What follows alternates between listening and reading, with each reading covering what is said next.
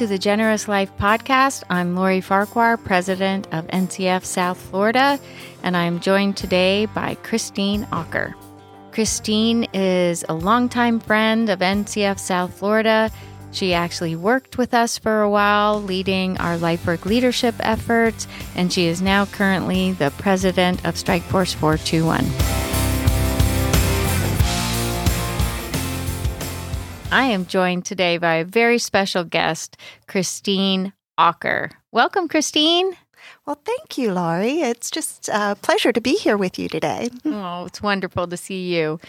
Um, we don't get to spend enough time together. So, this is one way that I have to bring you into the office again. Mm. For our listeners that may not know this, Christine actually spent some time working with NCF South Florida, and she'll tell you that as part of her story. So, uh, join me in welcoming Christine. Um, Christine, why don't you just tell us a little bit about your background, where you're from, and how you got to South Florida? Ah, well, it has been a journey. So I grew up in Pittsburgh, Pennsylvania. Um, and then after I graduated college, I uh, found my way to the New York metropolitan area. Um, and I lived in the New York area for 10 years, where I had a career um, mostly in corporate America. I was a national sales manager for a hearing aid manufacturer. Well, many of you probably know the name of Siemens. Um, yes was with Siemens for 10 years, and that was my background. Um, I was an audiologist, but mostly worked in the corporate arena. And my husband at that time was a surgeon, and um, he was called down to South Florida at Fort Lauderdale area at the Cleveland Clinic. Um, he's a head neck surgeon, and they needed his expertise at the Cleveland Clinic in Weston. Florida. Mm-hmm. So that's what brought us down here to Florida. What year was that? Uh, we moved down here in 2009. Okay. Wonderful. That's a big change from New York. Oh, um, yeah, but there's a lot of New Yorkers that are in South Florida as well. It seems like there's a there's a big draw, um, but it, the weather was the biggest change, and I certainly really enjoyed um, having the bright sunshine and warmer weather year round. Mm, I remember that Bert was a boater did you guys have a boat? Oh, and yes. enjoyed that here. Did you get to do that up in New York? Yes. Uh, originally, when we were in New York, um, we boated a lot, and um, I really didn't want to move to South Florida at first. I thought he just wanted to move down here so he could boat all year round. um, I wasn't. Um, I liked boating, but I didn't need to do it all year round. But he liked that okay. idea. all right. So 2009, you're down here working with the Cleveland Clinic, which is a really prestigious um, organization, so well respected. And what about church and family life and how how did you get connected when you moved down here besides the hospital well, um, when we came down here, we didn't have any family. We didn't have any friends. We didn't have any community. We only had our careers. Um, Scott, uh, Bert's work with um, the Cleveland Clinic, and then I was working now with a competitor. Um, we weren't here very long, just probably less than a year, maybe six months, and Bert got diagnosed with um, ALS or Lou Gehrig's disease. Wow. And um, that's a shock moving to a new community and mm-hmm. not having people that could support you through something so traumatic. Yeah, yeah, it was a um, a pretty uh, difficult blow. Um, a diagnosis of ALS is a terminal diagnosis, and we had no family or no support. We weren't really plugged into the church yet um, due to the recent move, and um, I think in essence we can say we were both hysterical mm. and we were all alone. Um, wow. And we quickly realized we needed um, community and we needed some support.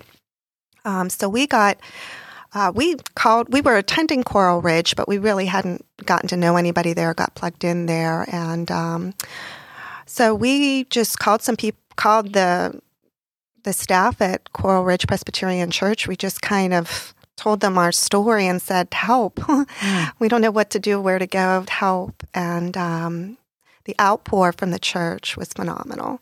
Wow. The way they just wanted to to love on us and journey with us through um, through what we were facing. I don't know how, how we would have done it. We went from having no community to a very rich community in the matter of days. That's amazing. Mm-hmm. Wow. So thankful that you had the, you know, that you had the means to to think about the church as a sort a resource for mm-hmm. you because I don't know that everybody would. Mm-hmm. You're exactly right, and um, I, I, will, I, will, tell you, it's that experience that has made me very passionate about the church. Mm-hmm. The church is a great community where people should and need to go when they need support. That's awesome. Wonderful. So that was 2010? Yeah, 2010. Mm-hmm. Mm-hmm. mm-hmm. And then I know we first met at LifeWork Leadership. We went through the class at the same year. You and Bert and uh, I were we were all in the 2013 2014 class is that that that's correct right mm-hmm. that's when you guys graduated too mm-hmm. Yeah. And so tell us how did you get connected to how did you find out about life work and why did you decide to go through a class given everything that was happening in your lives at that time?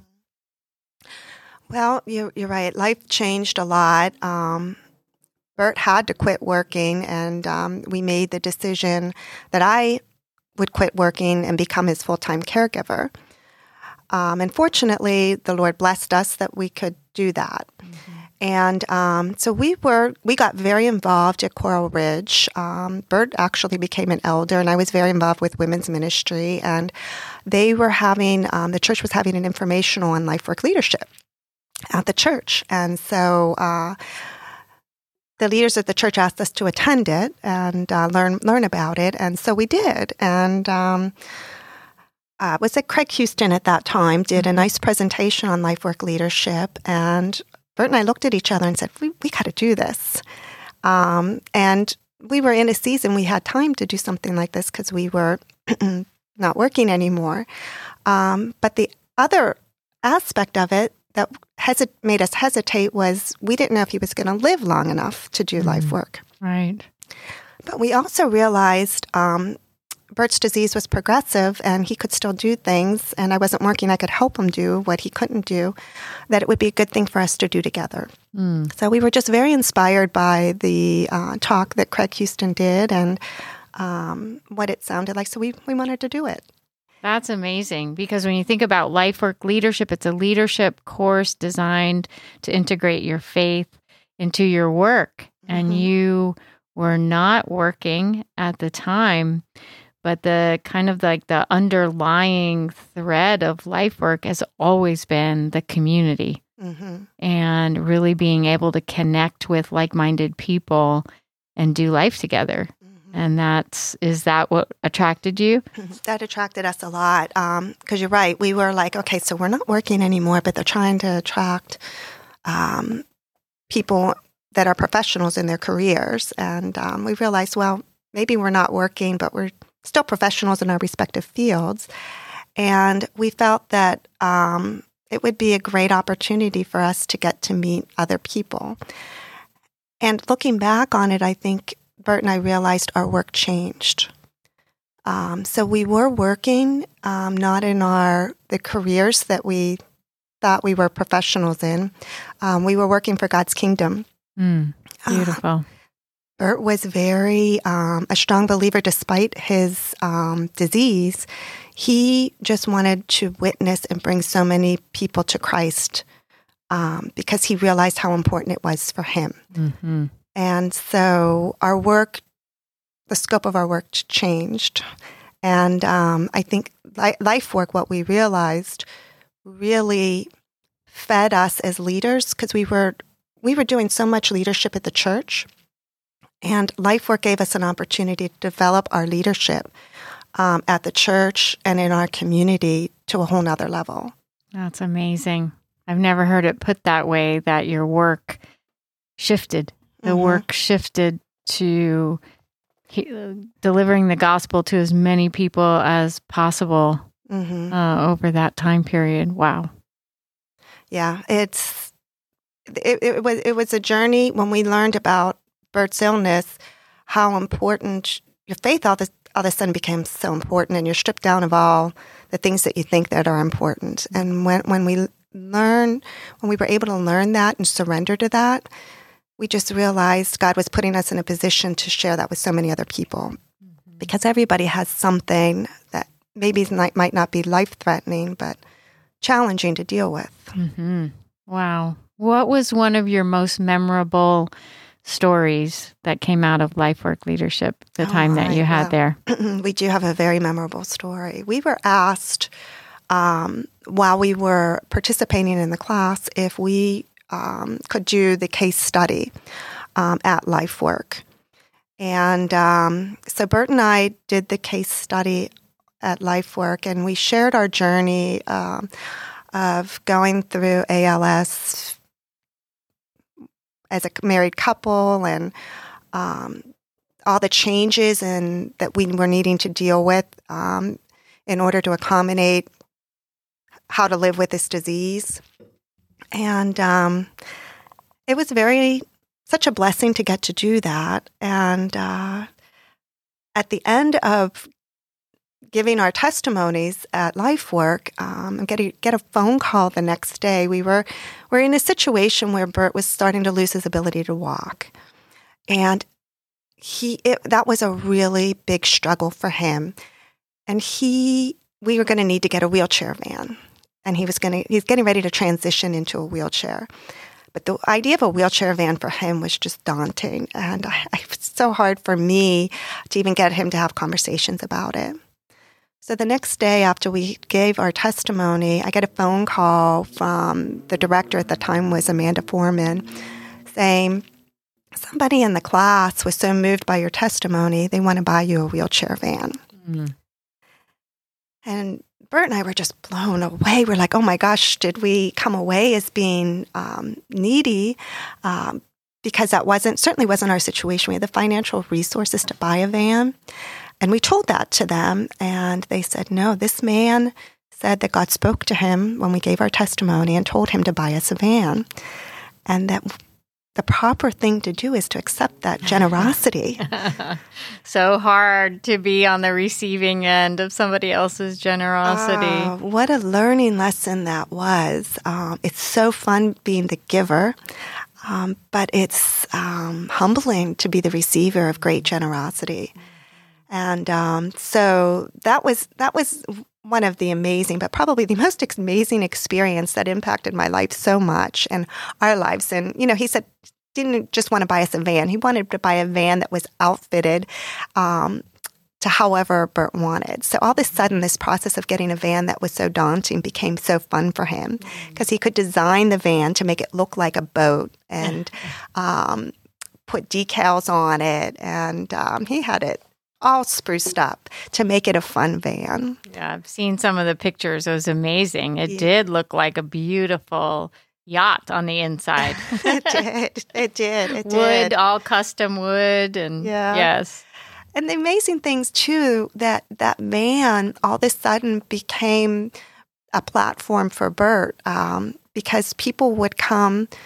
We, he would line up people to take him out to lunch, and they would come pick him up in the wheelchair van and take him out to lunch, and they would spend an hour or two together. And I got respite um, from my caretaking responsibilities, but so many people he got to spend time with, and they got to spend time with him was just again community mm-hmm. got even richer. Mm, that's so wonderful. And so fast forward, Bert loses the battle to mm-hmm. ALS. Mm-hmm. What'd you do with the van? Yeah, well, Bert um, passed away in 2015, and um, I, uh, I, we were a part of an ALS support group, and um, so we knew a lot of people in the ALS support group. And there was um, one particular family, a mom, a young mom, was diagnosed with the disease, and they had a five five year old child that was playing soccer, and she couldn't go anywhere. She was wheelchair bound very early on in, in her journey of ALS. So um, once the once we were done with it, I took it down to this family in Miami, and um, this mom was then able to see her child play soccer and attend the events at school. And I think I even heard that they went to Disney World. Oh, that's awesome. Yeah, so it really gave her some last opportunities to um, to have make memories with her son. That's amazing. And Bert's le- uh, legacy lives on Mm-hmm. uh, through that van and what has been able to be accomplished. And then I think she did she give the van then to somebody else? Yeah, she passed away, um, and the van has been passed along a couple times now. I'm in the process of trying to relocate it Okay. um, to find out where it is. Uh, I went through a little season that I needed to disconnect from ALS, so I lost a little track, um, a little bit Understandable. um, track of it. So I am trying to find out where it is. It's um, it stands out, so I know if it was local, I would see it. But uh, it's somewhere in South Florida.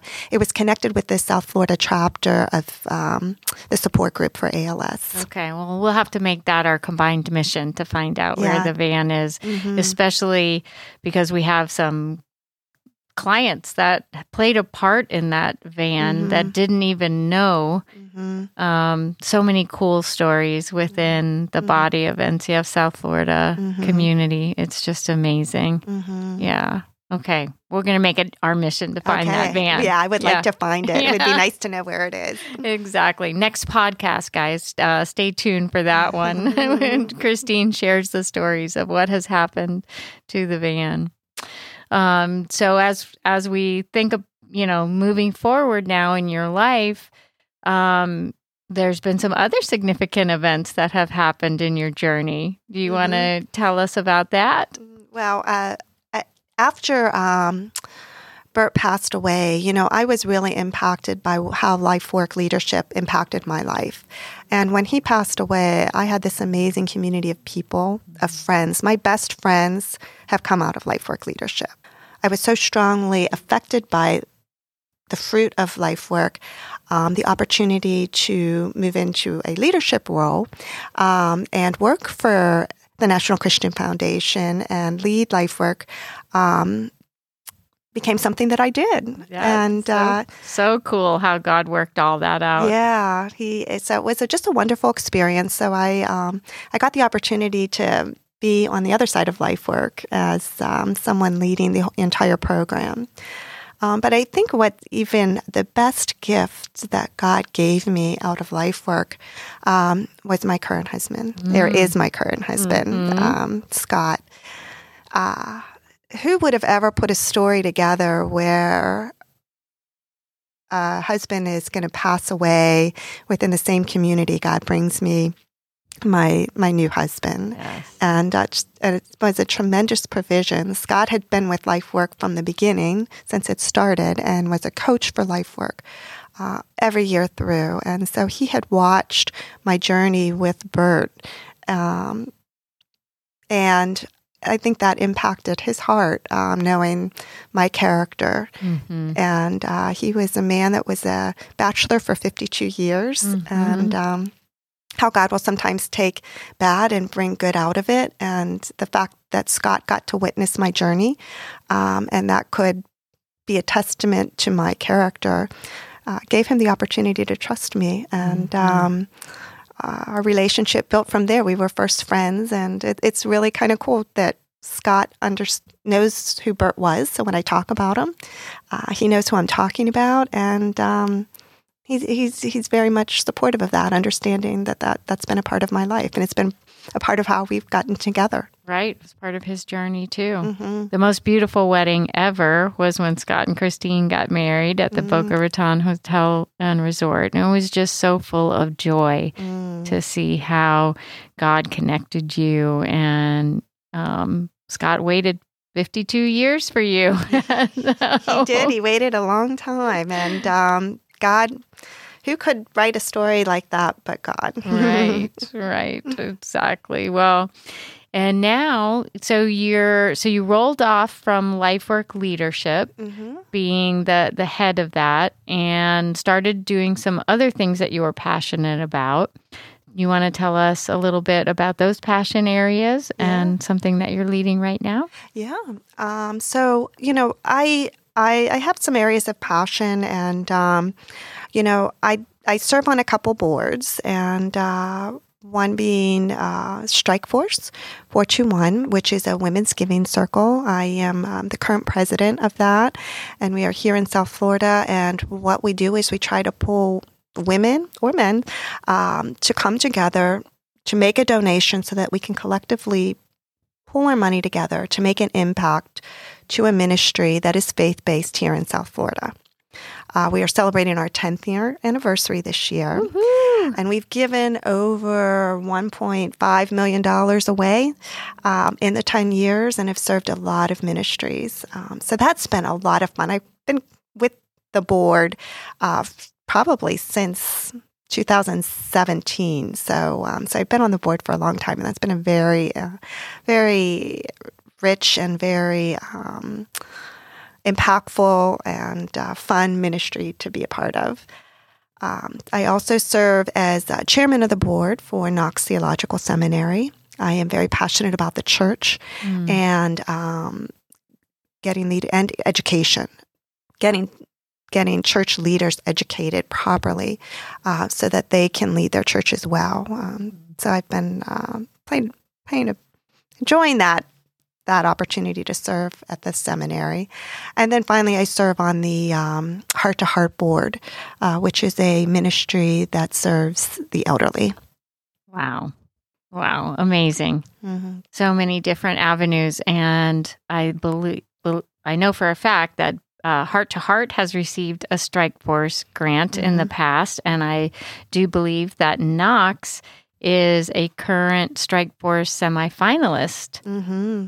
So, yes. So that's, it's all entwined. It it's is all entwined. it's all entwined, and it's um, it's just it's just fun to see how how the ministries can be impacted by Strike Force, and um, yeah, I think it's important to connect the ministries with what we're doing at Strike Force. hmm I love it. Um, you know, when a group of people come together and and give together, the multiple effect of that giving is exponential. Mm-hmm. Um, and you know, any one of us could give a, a a smaller donation individually to an organization, but when we come together and give a big impact amount, that can be transformational Mm-hmm. for the ministries. It really is. So, um, in terms of uh, uh, in terms of a closing parting shot, I guess as you would call it, uh, your parting shot. What would you like to tell our listeners?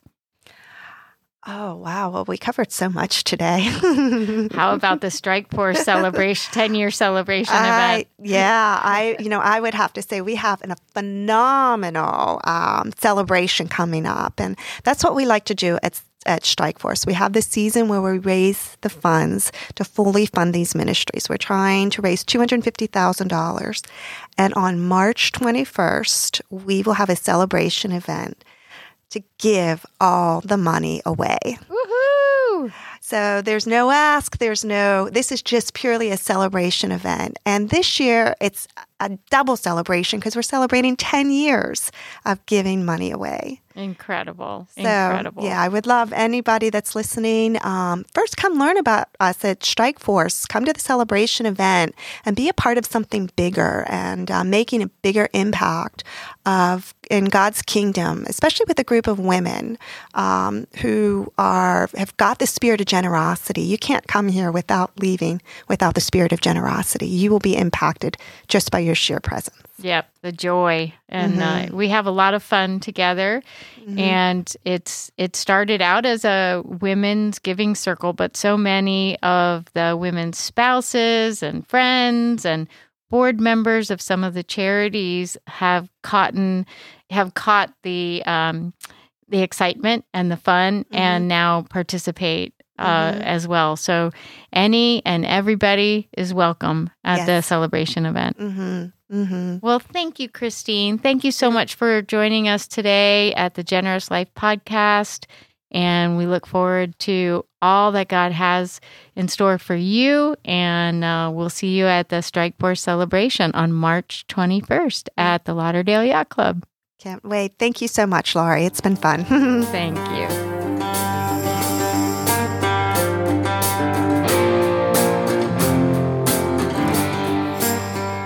Christine, thank you so much for joining us today on the Generous Life podcast and for sharing your stories. For our listeners, for anybody that wants to join us at the Strike Force 421 celebration event, it will be held on March 21st at the Lauderdale Yacht Club starting at 5:30 p.m. Everybody's welcome. You don't want to miss this 10 year anniversary celebration where we give all the money away. If you would like to learn more about Strikeforce, go to strikeforce421.org and you can buy tickets to the event there and learn all about the Giving Circle. If you'd like to learn more about NCF South Florida, go to ncfgiving.com forward slash South Florida, and you can check out everything that we're involved in and some of the things that you heard about today.